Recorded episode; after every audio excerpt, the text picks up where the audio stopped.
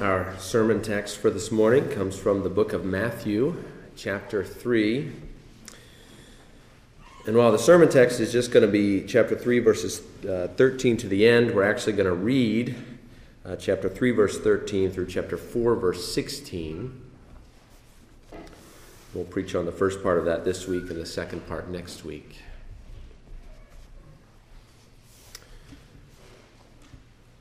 As we come to God's Word together, let, us pray together. Father, we thank you uh, again for your love, uh, which you have given us through your Son, Jesus. We thank you for your Word, uh, which uh, speaks of your Son and speaks of your grace in him. And we thank you for the gift of your Holy Spirit.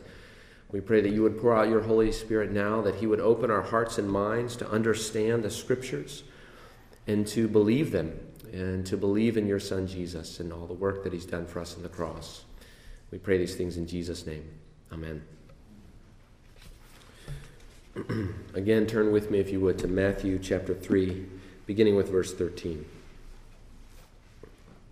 Then Jesus came from Galilee to the Jordan to John to be baptized by him. John would have prevented him, saying, I need to be baptized by you, and do you come to me? But Jesus answered him, Let it be so for now, for thus it is fitting for us to fulfill all righteousness. And he consented. And when Jesus was baptized, immediately he went up from the water, and behold, the heavens were opened to him, and he saw the Spirit of God descending like a dove and coming to rest on him.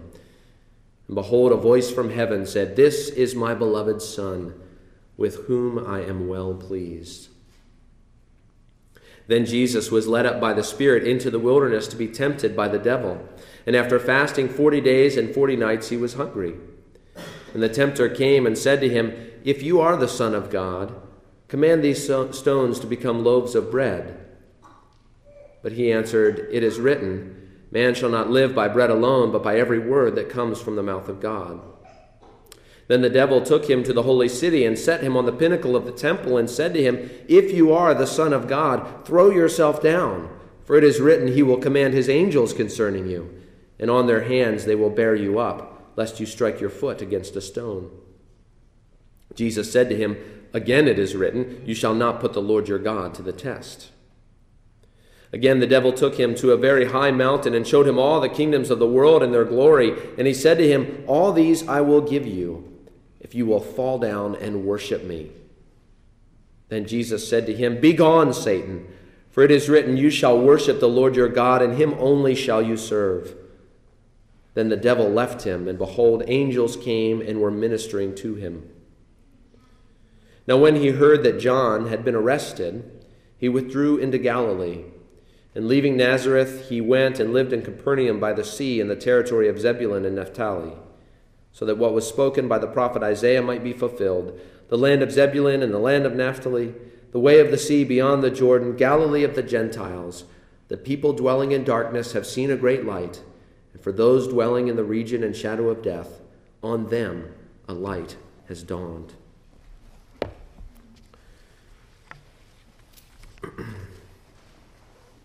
Who is Jesus? I mean, very few people don't like Jesus. And there may be some, of course, but, but most people, if they've heard of him, uh, they, they read Jesus as a pretty good, good guy, all in all. I mean, they may have bad things to say about Christianity, and especially Christians, maybe even Paul, the writer of much of the New Testament, but Jesus is okay, most people will say. He's a good person. I mean, he was a great moral teacher.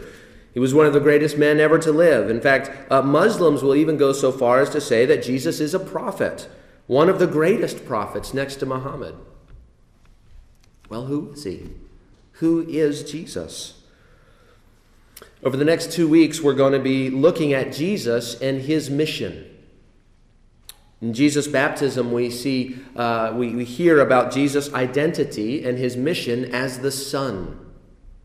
And then in Jesus' temptation, which we're going to look at next week, we see Satan's challenge to Jesus' identity and mission.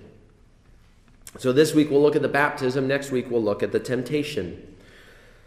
And this issue is important. Of course, if you're a Christian, it's important because your identity is hinged on Jesus' identity. Your mission comes from his mission.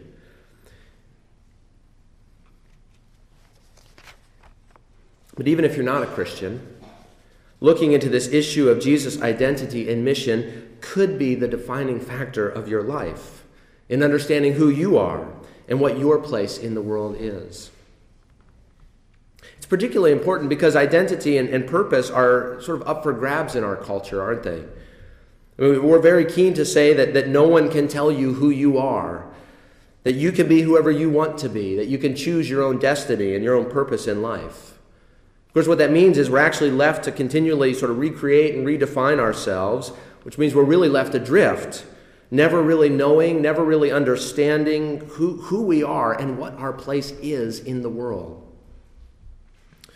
Well, here we're going to look at something solid, something firm, an anchor for our souls. We're going to look at who Jesus is and what his place in the world is. And then we'll better understand ourselves in light of that. So, our outline for this morning is, is pretty straightforward. We're going to talk about Jesus' identity as the Son, and then we're going to talk about Jesus' mission as the Son. Jesus' identity, and then Jesus' mission. Well, last week we heard John the Baptist proclaiming, Repent, for the kingdom of heaven was at hand. God's restoration from exile from the Father had come. And John was baptizing people as a sign of repentance, uh, uh, to show their break with sin, to show their desire for cleansing and a new life. And then we read in, in uh, Matthew 3, verse 13, then Jesus came. Jesus came to be baptized by John. Now, John the Baptist wants to stop him. John says, I need to be baptized by you, and do you come to me? This doesn't make sense. Jesus says, No, let it happen. This is the right thing to do, and, and John consents. And Jesus coming up out of the water, he sees the heavens opened. God gives him a, a, a glimpse from earth into the heavenly places. It's as if God pulls back the curtain for a moment that separates the physical from the spiritual. And he sees the Spirit of God come down to him like a dove in appearance, and it comes and rests on Jesus. And behold, Matthew uses that word behold uh, a number of times when he wants us to pay attention. He says, Behold, a voice from heaven. And what does the voice say? The voice says, This is my beloved Son, with whom I am well pleased. What is Jesus' identity? Who is he really? Well, in this passage, one of the first things we see is that, is that Jesus is greater than John, right? Jesus is greater than John. That may not tell us much, but it tells us something. Uh, we saw back in chapter 3, verse 11, John said, uh, John the Baptist says, I baptize you with water for repentance, but he who is coming after me is mightier than I, whose sandals I am not worthy to carry. He will baptize you with the Holy Spirit and fire. See, John the Baptist knew that, that Jesus was greater than he. So John's baptism was a sign. The water symbolized the break with the old world and the entrance into the new. But Jesus would baptize with the Spirit and fire. Jesus wasn't just giving a sign of the new world, Jesus was bringing the new world. He was giving the Spirit of the new creation, pouring that Spirit out on his people. And he comes not with water which purifies the flesh, but he, he comes with, with fire, metaphorically, fire which would purify our souls. And so John says he's not even worthy to carry the sandals of Jesus. You know, the job of slaves was too great for John when it came to Jesus. Jesus was that much greater than John the Baptist, as far as John himself was concerned. And so when Jesus comes to be baptized, John wants to stop him. John says, I need your spirit and fire baptism. You, you don't need my water baptism. How much did John understand? I mean, did he understand that Jesus really didn't need baptism at all? I mean, did he understand that Jesus was without sin? That he had, he had no need for baptism because he had no sin to repent of? Jesus was greater than John, and John knew it because he didn't need to repent, because he had no sin to repent of. So, who is Jesus? Well, first, he's, he's the sinless one. That's who John sees him as, the sinless one. He's greater than John, he's greater than you and me. Well, first, he's the sinless one, but second, he's the Son of God, right? Jesus is the Son of God. That's this, this voice from heaven proclaims, This is my beloved Son. And what the Bible means by this is, is really important, right? Jesus is not just a good man.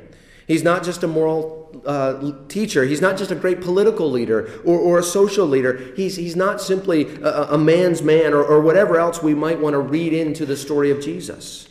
He's no mere man. He's not even just a sinless man. Jesus is the beloved Son of the Father. He's the divine Son of God. He's God in human flesh. Now, sometimes we talk about children of God in different ways, right? We might talk about children of God in the sense of we're all created in the image of God. Uh, we might talk about Christians being children of God in the sense that we've been born again of God's Spirit. But that's not what the scriptures mean when they talk about Jesus. We miss this sometimes because we use this phrase, children of God. People like that phrase, children of God. Uh, but, but people in Jesus' day didn't miss it. In fact, one time Jesus healed someone on the Sabbath in John chapter 5. And the religious leaders were all upset because Jesus was working on the Sabbath. And uh, Jesus responded, My Father is working until now, and I am working. And John tells us this was why the Jews were seeking all the more to kill him. Because not only was he breaking the Sabbath, but he was even calling God his own Father, making himself equal to God. You see, Jesus is equal with the Father. He is uniquely the Son of God. He is equal with God because he is God come in human flesh. And even here in, in the baptism of Jesus, we really see all three persons of the Trinity at work, don't we? We see uh, Jesus, who's God the Son, taking on human flesh, coming uh, in our place. We see the Spirit descending from heaven like a dove. We see the hear the Father's voice from heaven. This is my beloved Son. So we see Father, Son, and Holy Spirit. Well, Jesus is the sinless, unique Son of God, but he's more than that. Even in, in, there's something else we see here. Third, we see that Jesus is the beloved Son of the Father. He, he's unique. He's, he's, he is alone, the beloved Son. Uh, this is said of, of, no one else in Scripture, right? Even in 2 Samuel, back in 2 Samuel, which says that a son of David would be to God a son, that he's not called God's beloved son. Even in Psalm 2, which we sung earlier, uh, which says, I will tell of the decree, the Lord said to me, You are my son, today I have begotten you. Those words, uh, the words, my beloved, with whom I am well pleased, are not there. Why is that? Well, because while those passages and promises point us forward to Jesus, and they do, they could also be applied to others. They could be applied to Solomon, they could be applied to David. But the title of the beloved Son is reserved for Jesus alone. He's the fulfillment of those Old Testament signs. And so there's no confusion. Here we're told, here is the unique Son of God, here is the beloved Son. There's one more thing about Jesus we should notice as we think about who he is. He's, he's, the, he's the sinless, beloved Son of the Father, but he's also, in light of that, he's well pleasing to the Father. The voice from heaven says, This is my beloved Son, with whom I am well pleased. He's sinless. He's the beloved Son who always does what pleases the Father, according to the Scriptures. He, he, he, we're told that his meat and drink is to do his Father's will, that he came for that purpose. Of no one else can it be said, in that in themselves they are well pleasing to the Father. So Jesus is the sinless Son whom the Father loves, who always does what pleases the Father. He's the obedient Son. Now, there have been other sons of God in the Bible, unlike Jesus, but people who are given that title. Uh, we've already mentioned children of God in a general sense of being created by Him or born of Him, but, but there are two other places in Scripture where people are called sons of God. Uh, two other in particular. Adam is called a son of God right? Adam is called the Son of God, and Israel as a nation is called the Son of God. Now, what's striking about those two sons is that they're both disobedient. Right? Adam is placed in the garden to dwell with God in God's good world, and Adam rebels against God. He makes a mess of God's world and he's cast out of the garden.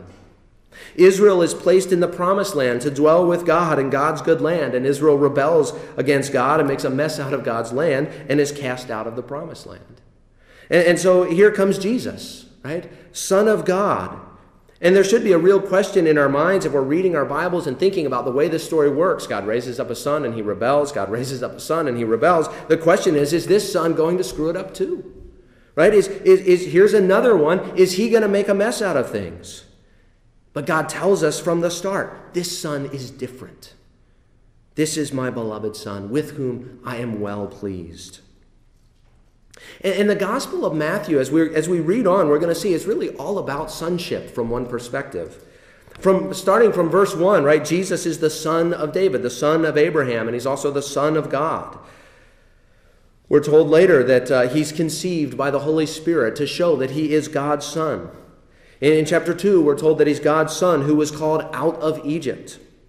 And then John the Baptist comes on the scene and he, he calls on the religious leaders not to presume on their status as sons of Abraham. Because God could raise up sons from these stones, he says. And then here comes Jesus, the beloved Son. And as the Son, Jesus is going to call his disciples to live a life of sonship. Matthew is, is, is very much about discipleship, very much about following Jesus. But the discipleship that Matthew calls us to is living in imitation of the sonship of Jesus. And so, most famously, right, Jesus is going to teach his disciples to pray, Our Father, right? But that's not isolated in Matthew. We'll see that language again and again as we study the book, that Jesus is calling his disciples to live as sons of God. Now, sometimes this, this uh, language of, of sonship offends us a little bit in our day because we say, well, why not child or children? That's much more PC. Why this masculine son or sonship or sons? But the language of sonship is actually really important. Whether you're a, a male or female, you are a son of God, the Bible teaches, and that's important. In fact, we can't lose that. If we, if we lose that, we're actually we're going to lose some of the meaning of what the Bible is getting across by that word son. Because sons in the ancient world are the ones who receive the inheritance. They're the ones who receive the family fortune, the family business, the family name. It went to the sons. To be a son is to be an heir. And so for Jesus to be the Son of God is about parentage in one sense. He is the divine Son, the Son of the Father. But more than that, it means that Jesus is the one who stood before John in the flesh as the heir of heaven. Right? He's the one to whom all power and authority would come. And when Jesus calls us sons of the Father, you and me, male and female, he is calling us heirs as well. Heirs of, of, of, heirs of heaven, heirs of God's promises, heirs of God's blessing. And so the language of sonship is important. So, Jesus here is the unique, beloved Son of the Father who will call us into a relationship of sonship. Now, that begins, of course, to move us from thinking about Jesus' identity as the Son to Jesus' mission as the Son. What is Jesus' mission?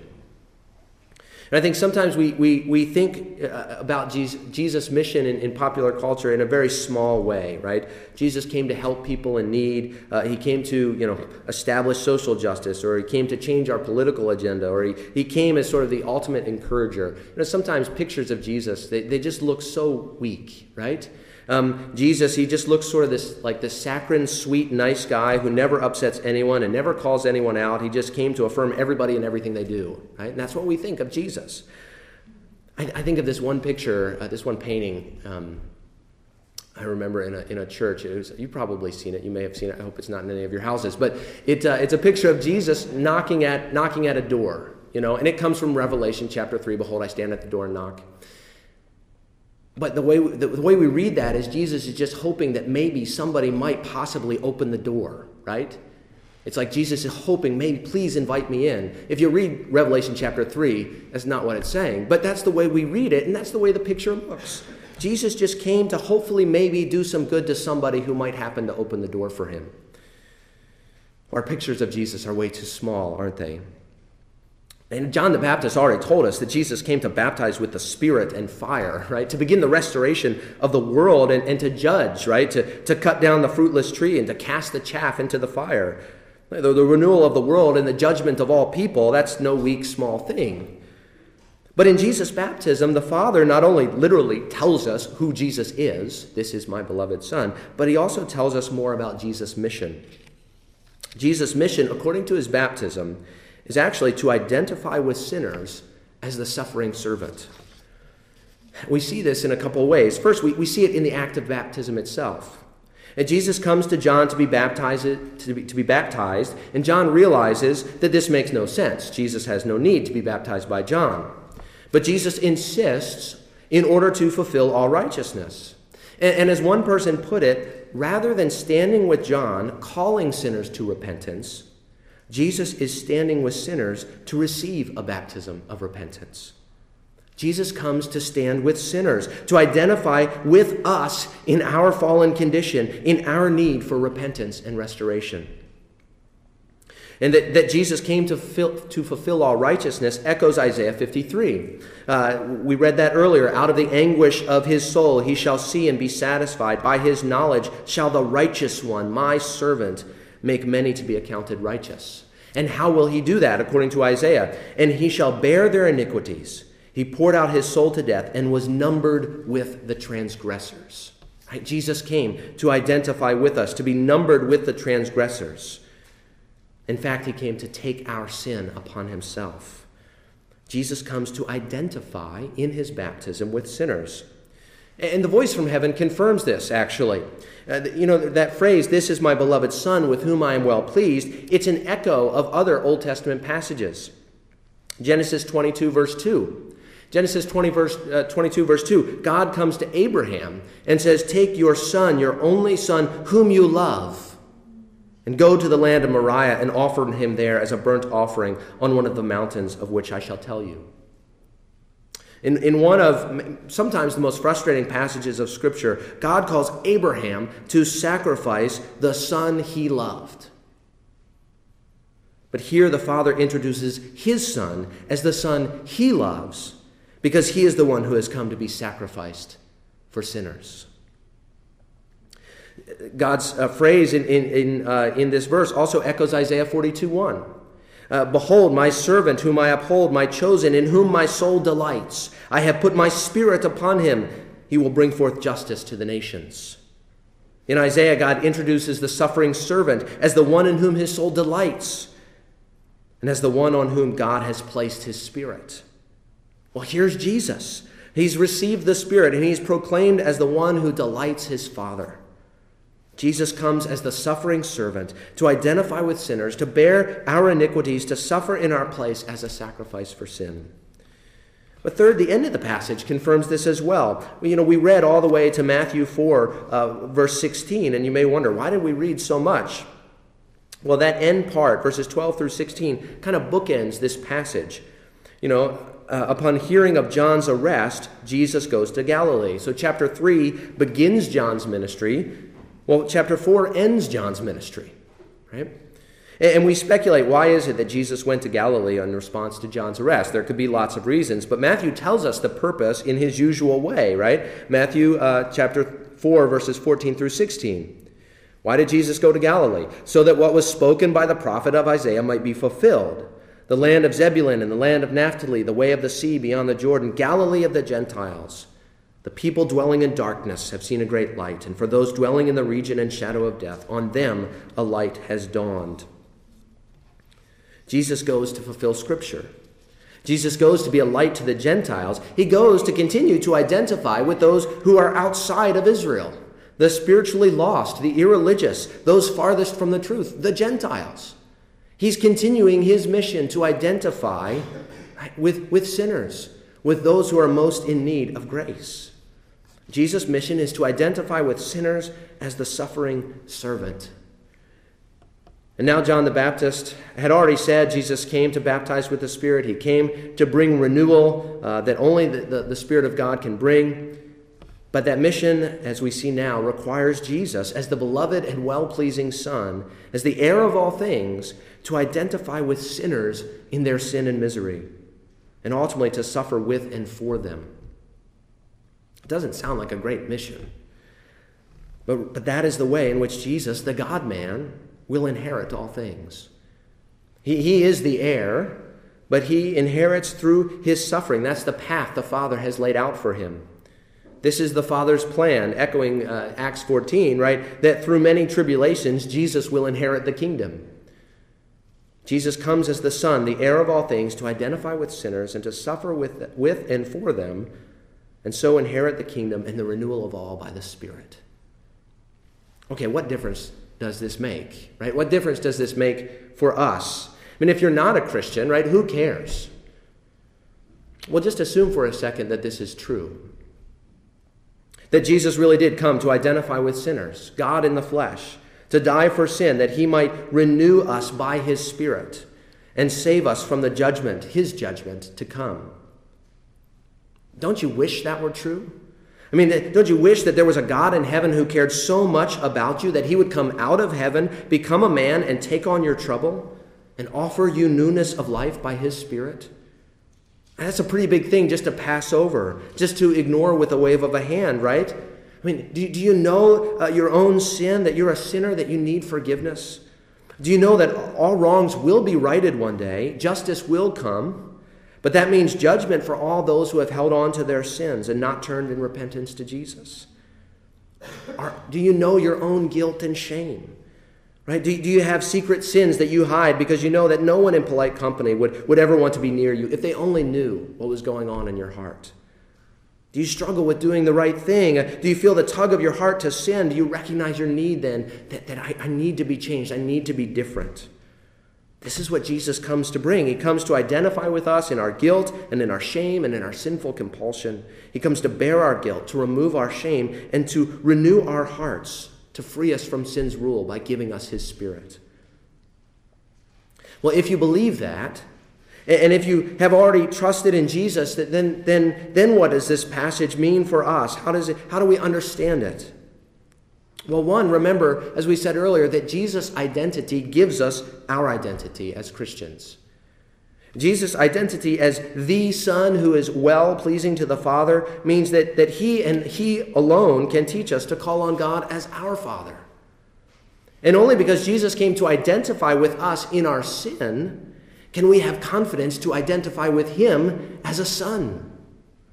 You see, by faith, we're, we're uh, united to Jesus, the Bible says. His status as a well pleasing Son becomes our status. If you've trusted in Jesus, your status with the Father is a well pleasing Son. He delights in you because of Jesus. Do you live in the knowledge of that? That, that in Jesus you are a beloved ch- child or son of God, which means that you're an heir, right? That all the glories of heaven are yours because those glories belong to Jesus. And by faith, you are united to Jesus so that what's His is yours. He is the son. When you trust in him, you become a son. He is the heir. When you trust in him, you become an heir. Do you live in that security and that intimacy of being a child of God, an heir of all the glories to come? Meditate on that. Meditate on that until it fills your heart and gives you joy. You're a child of God, an heir of heaven. Two, Jesus' mission, not only does his identity give you your identity, but his mission gives you your mission. Now, this is where it gets scary, right? Because Jesus' mission was to come to identify with sinners as a suffering servant. And guess what the mission of the Christian life is? Here's the way the Bible puts it Jesus, here's the way Jesus puts it. He says, Take up your cross and follow me. Ultimately, our mission is to identify with sinners as Jesus identified with sinners and love others sacrificially the way Jesus loved others sacrificially. Now, it's hard to do, isn't it? I mean, it's hard on the one hand to, to be willing to identify with sinners and outcasts. Because to identify with someone who's on the outside or on the fringe, like Jesus did, makes you on the outside, right? We don't want our, our reputations tarnished, our good names dragged through the mud. This is what happened to Jesus, right? He, he spent his time with tax collectors and sinners, and, and the, the religious leaders said, Why does your teacher spend time with tax collectors and sinners, right? What is he doing? And you might wonder, well, what, what does this even look like today? I mean, in part, it means befriending non Christians anywhere. I think that some of it might mean even befriending non Christians who seem to us the most far away. Right? Who's, who's as far away from the gospel as you can imagine? Right? Who is least likely to come to know Jesus in your mind, humanly speaking? I think who, who has a stigma today in the church, right? In that day, it was tax collectors, right? They had the stigma among religious people. Who has that stigma today? I mean, maybe there are lots of people. I, I can name just a, a couple, right? Who has the stigma today? I think people like homosexuals, abortion doctors, right? Anti theists, right? Uh, professors of naturalistic evolution, right? These are the people that in the church were like, oh, the, the, they're the bad people, right? That's what we think.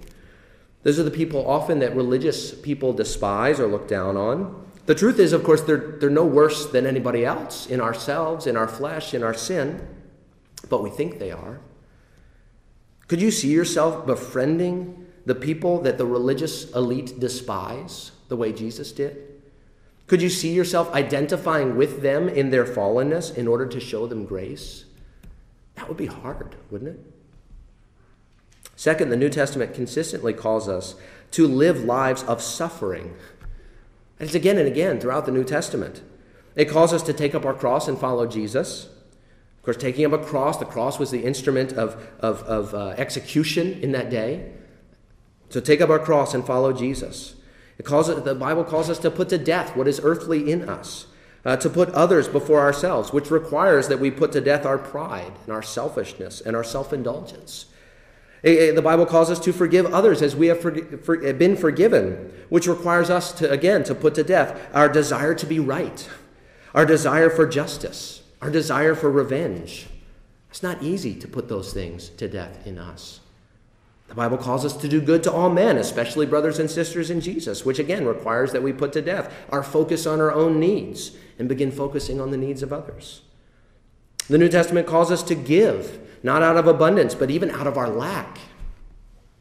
It says it's more blessed to give than receive, which means that as we sacrificially give, as we give until it hurts, which is what it means to give sacrificially, right, that we find the most joy.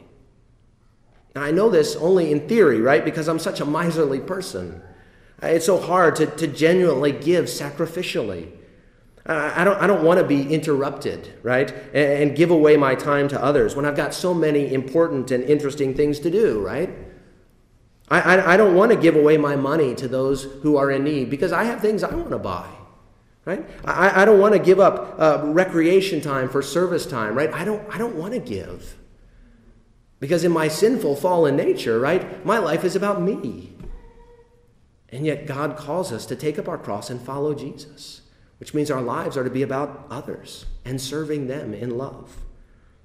And as we look to Jesus as the Son, the heir of all things, the one who had everything, who willingly came to identify with me in my sin and be the suffering servant, to, to give his life as a sacrifice in my place that will melt my stubbornness and my selfishness. That will melt my heart as I look to Him. And as He pours out on me His renewing Spirit to give me a new heart, I will become like Him, a Son of God, willing to love sacrificially those in need. Let's pray. Our Father, we need your Spirit. We need your Spirit because we are so hard hearted. We are so selfish. I am so hard hearted and selfish. We need your Spirit to renew us we need your Spirit to open our eyes to see Jesus in all of his glory as the Son who came to suffer for sinners, so that as we see the greatness of his love in that, our hearts would be melted, that we would be renewed, that we would be changed, that we would be transformed into the image of your Son as we behold his glory. And that we would then go out and reflect that glory to the world as we seek to love others sacrificially. In Jesus' name. And it's in Jesus' name we pray. Amen.